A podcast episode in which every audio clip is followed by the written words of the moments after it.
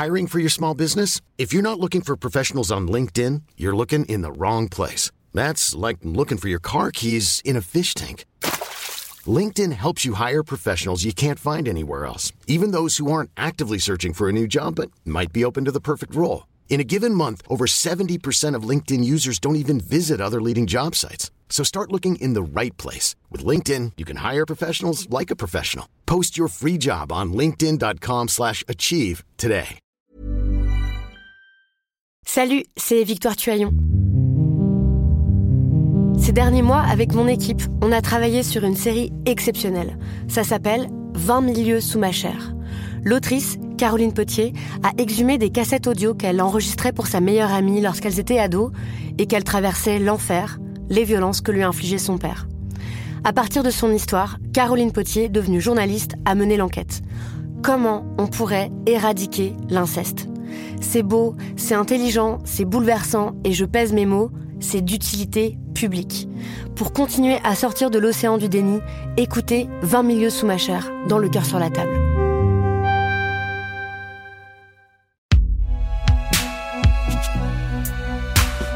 Une production Binge Audio. «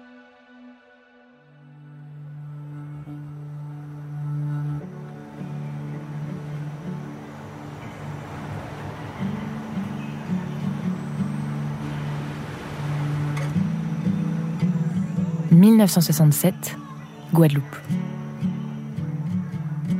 Hubert ouvre comme à son habitude sa librairie. Pour que les enfants aient des livres, c'est son credo depuis qu'il l'a ouverte il y a 15 ans. Cette librairie est devenue l'âme du quartier, de Pointe-à-Pitre tout entière même. Mais cette librairie, c'est d'abord pour Hubert une revanche sur son passé. Car rien ne le prédestinait à devenir libraire. Ratant son bac d'un minuscule demi-point, il a dû prendre très tôt son envol, c'est-à-dire pour le dire plus simplement, se mettre au boulot et gagner son indépendance. Il est devenu commis aux écritures de l'usine sucrière d'Arboussier, puis a ouvert un commerce de fruits et légumes de son jardin à Sainte-Anne. Et enfin, Hubert s'est marié avec Méranie, une normalienne directrice d'une école de filles. Tous deux ont acheté un terrain au 25 rue Barbès et y ont fait construire un immeuble. En plus d'y trouver fruits, légumes et produits du quotidien, leur commerce permettait de trouver des manuels scolaires et des romans. Et dès son inauguration, cette librairie a connu un grand succès. Un si grand succès qu'ils ont décidé de s'installer ailleurs, dans une librairie plus grande, à 3 minutes de la première, pouvant accueillir encore plus de lecteurs et de bouquins. Et c'est ainsi qu'à l'âge de 50 ans, en cette année 1967, Hubert, papa de six enfants, tient aujourd'hui la librairie la plus importante de l'île, la librairie nationale Jazor.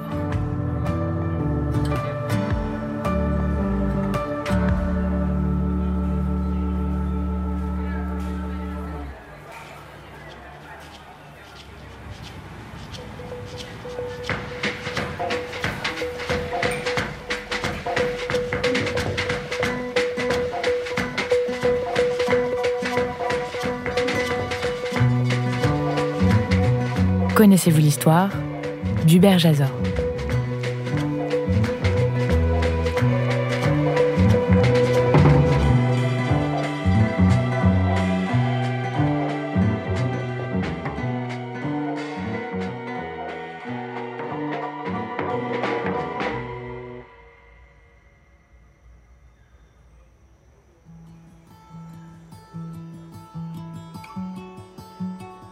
Hubert est une figure du quartier, c'est d'abord grâce à son caractère.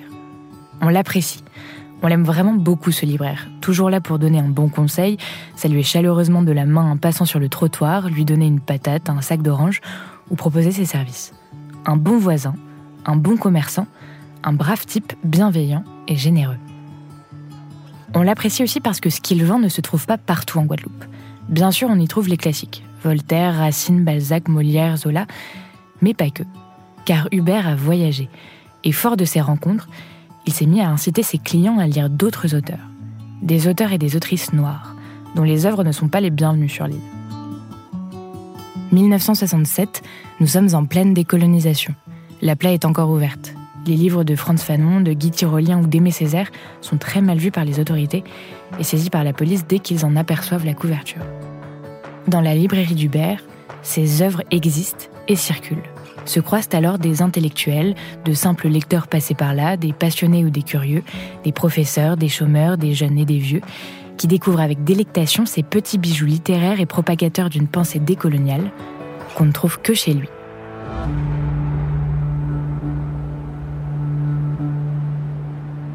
Sur le plan politique et économique en Guadeloupe, la situation est très compliquée, tendue. Hubert, dans sa librairie, le ressent de plus en plus. Tout a commencé un an plus tôt, en 66 donc, quand un cyclone a ravagé les Antilles. 33 morts, des centaines de blessés, des milliers de sans-abri et des millions de francs de dégâts. Pour tous les Guadeloupéens, l'année 67 devait être l'année de l'espoir et de la reconstruction. Mais c'est l'exact contraire qui arrive. Les inégalités s'accroissent, les écarts se creusent. Le 20 mars 1967, Vladimir Snarsky, propriétaire d'un grand magasin de chaussures à Basse-Terre et responsable politique, lâche son berger allemand sur un vieux cordonnier noir et handicapé, en disant Dis bonjour au nègre.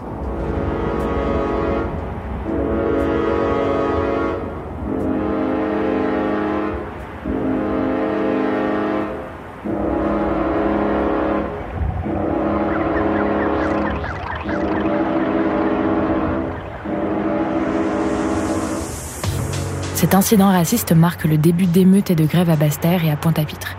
Sa boutique est envahie, pillée, brûlée. Des gendarmes sont déployés sur ordre du préfet de l'île. Au fil des mois, la situation se délite encore un peu plus. Le 24 mai, les ouvriers du bâtiment se soulèvent et font grève pendant deux jours pour réclamer des augmentations de salaire. Une augmentation de 2,5%. C'est tout ce qu'ils demandent. Une rencontre entre le patronat et les syndicats est alors organisée et prévue quelques jours plus tard le 26 mai précisément. C'est une veille d'anniversaire, celui de l'abolition de l'esclavage en Guadeloupe. Depuis ce matin, des négociations ont lieu à la Chambre de commerce de Pointe-à-Pitre, au cœur de la ville. Alors sur cette place de la Victoire, il y a beaucoup de monde, des milliers de manifestants. Des ouvriers et des étudiants, pleins d'espoir, attendent la fin des discussions en entonnant des chants et en levant le poing face aux nombreux quarts de CRS. Mais à midi 45, les discussions s'arrêtent. Au motif que Georges Brizard, le président du syndicat des entrepreneurs du bâtiment, aurait prononcé cette phrase Quand les nègres auront faim, ils se remettront au travail. En entendant ces mots, la rue s'embrase instantanément.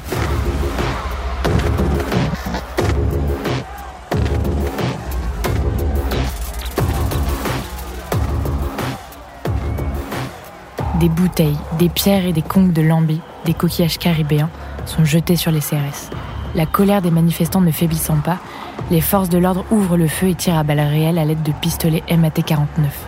Des voitures sont incendiées, des supermarchés sont pillés, et sur la place, on distingue un homme à terre, un tout premier, Jacques Nestor, personnage charismatique et très apprécié de la population, membre du GONG, le groupe d'organisation nationale de la Guadeloupe. Il vient d'être tué par un CRS. Les émeutes s'intensifient. Les Blancs sont pris à partie, leurs voitures sont arrêtées par des manifestants, fouillées, parfois détériorées. Hubert est là, lui aussi sur cette place. Il regarde la foule, inquiet. Il aperçoit pas très loin un marin blanc qui est attaqué. Hubert s'interpose immédiatement, mais une balle lui frôle la nuque. Un gendarme arrive vers lui et le bat à coups de crosse. À terre, il est emmené à l'hôpital Ricou, à 10 minutes de là. Mais quand le libraire rentre chez lui, une patrouille de gendarmes l'arrête, l'insulte. Il est emmené dans la cour de la sous-préfecture et il y est battu.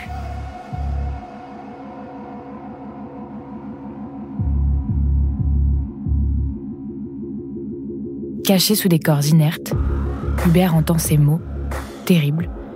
Les morts, on les fout à la darse ou à la gabarre. Vers 4 heures du matin, il est finalement ramené à son domicile et jeté violemment sur le sol dans la rue. C'est son fils, Max, âgé de 13 ans, qui le découvre petit matin devant la porte en fer grillagé. Hubert a plusieurs côtes brisées, la mâchoire enfoncée et des dents cassées.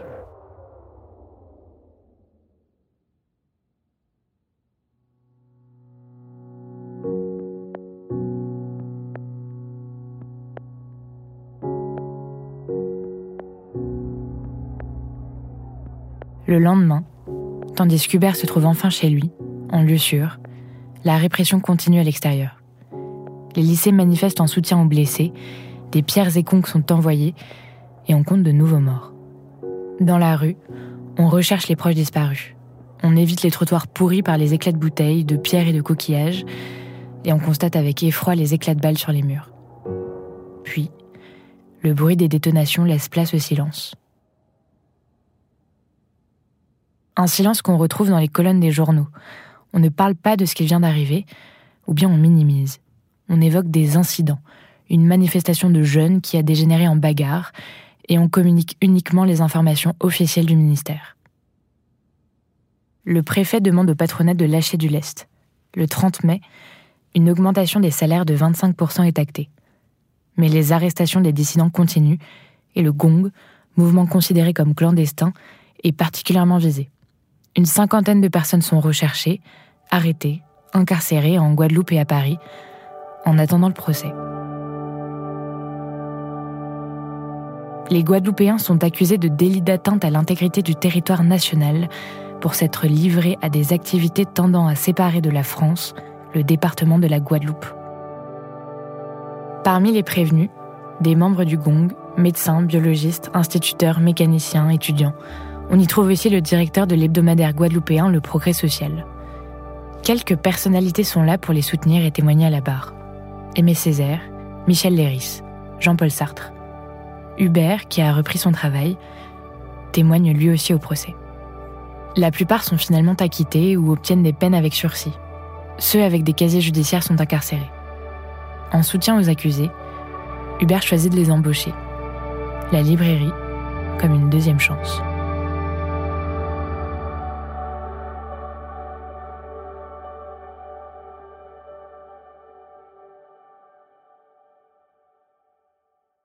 Pour les Guadeloupéens, les événements de mai désignent 67 et pas 68.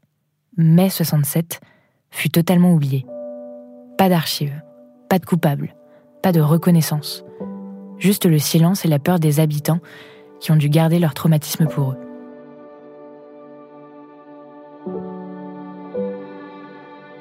Bien qu'on parle de 87 morts officiels, il n'existe en réalité aucun bilan humain précis à ce jour. Il faudra attendre 2016 pour que le mot de massacre soit prononcé publiquement. Malgré tout, des zones d'ombre persistent. Pourquoi l'ordre de tirer? Que s'est-il passé dans la cour de la sous-préfecture? Pourquoi aucune poursuite judiciaire de la police, de la préfecture? Quel dédommagement pour les victimes? Les principaux suspects, préfets, commissaires et responsables politiques, n'ont jamais eu à répondre de leurs actes. Et quand certains ont dû comparaître, ils ont été acquittés.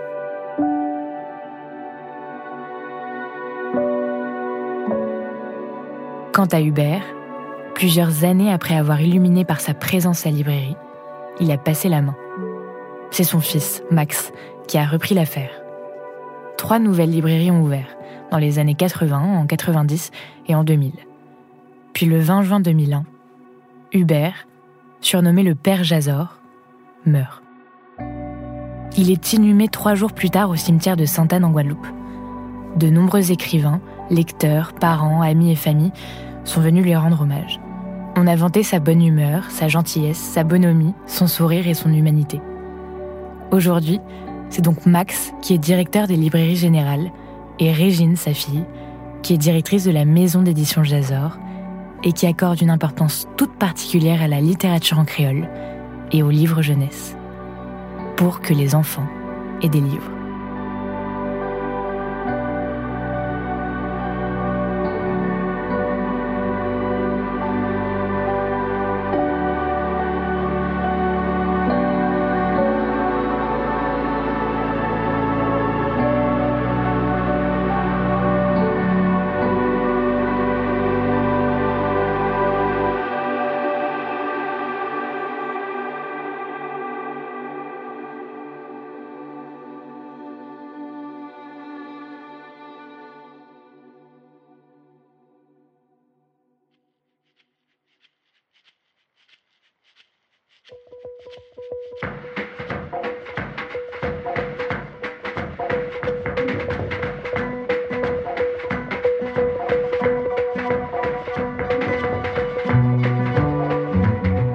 Héros de cette histoire, Hubert Jazor.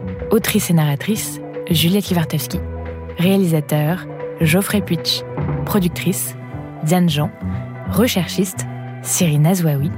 Générique, François Clot et Thomas Rosès. Connaissez-vous l'histoire? Car l'histoire, c'est nous. Chères auditrices, chers auditeurs, ici Thomas Rozek aux commandes du podcast Programme B depuis maintenant 5 saisons et un bon millier d'épisodes. Programme B, c'est le magazine d'actualité et de société de Binge Audio. C'est du reportage, de l'entretien, du documentaire. On y parle autant des Tamagotchi que de faits divers ou de lutte contre la malnutrition. On y retrace la vie et le parcours de celles et ceux qui ont changé notre monde en bien comme en mal. Programme B, c'est toutes les semaines et vous nous retrouvez sur toutes vos applis de podcast préférés.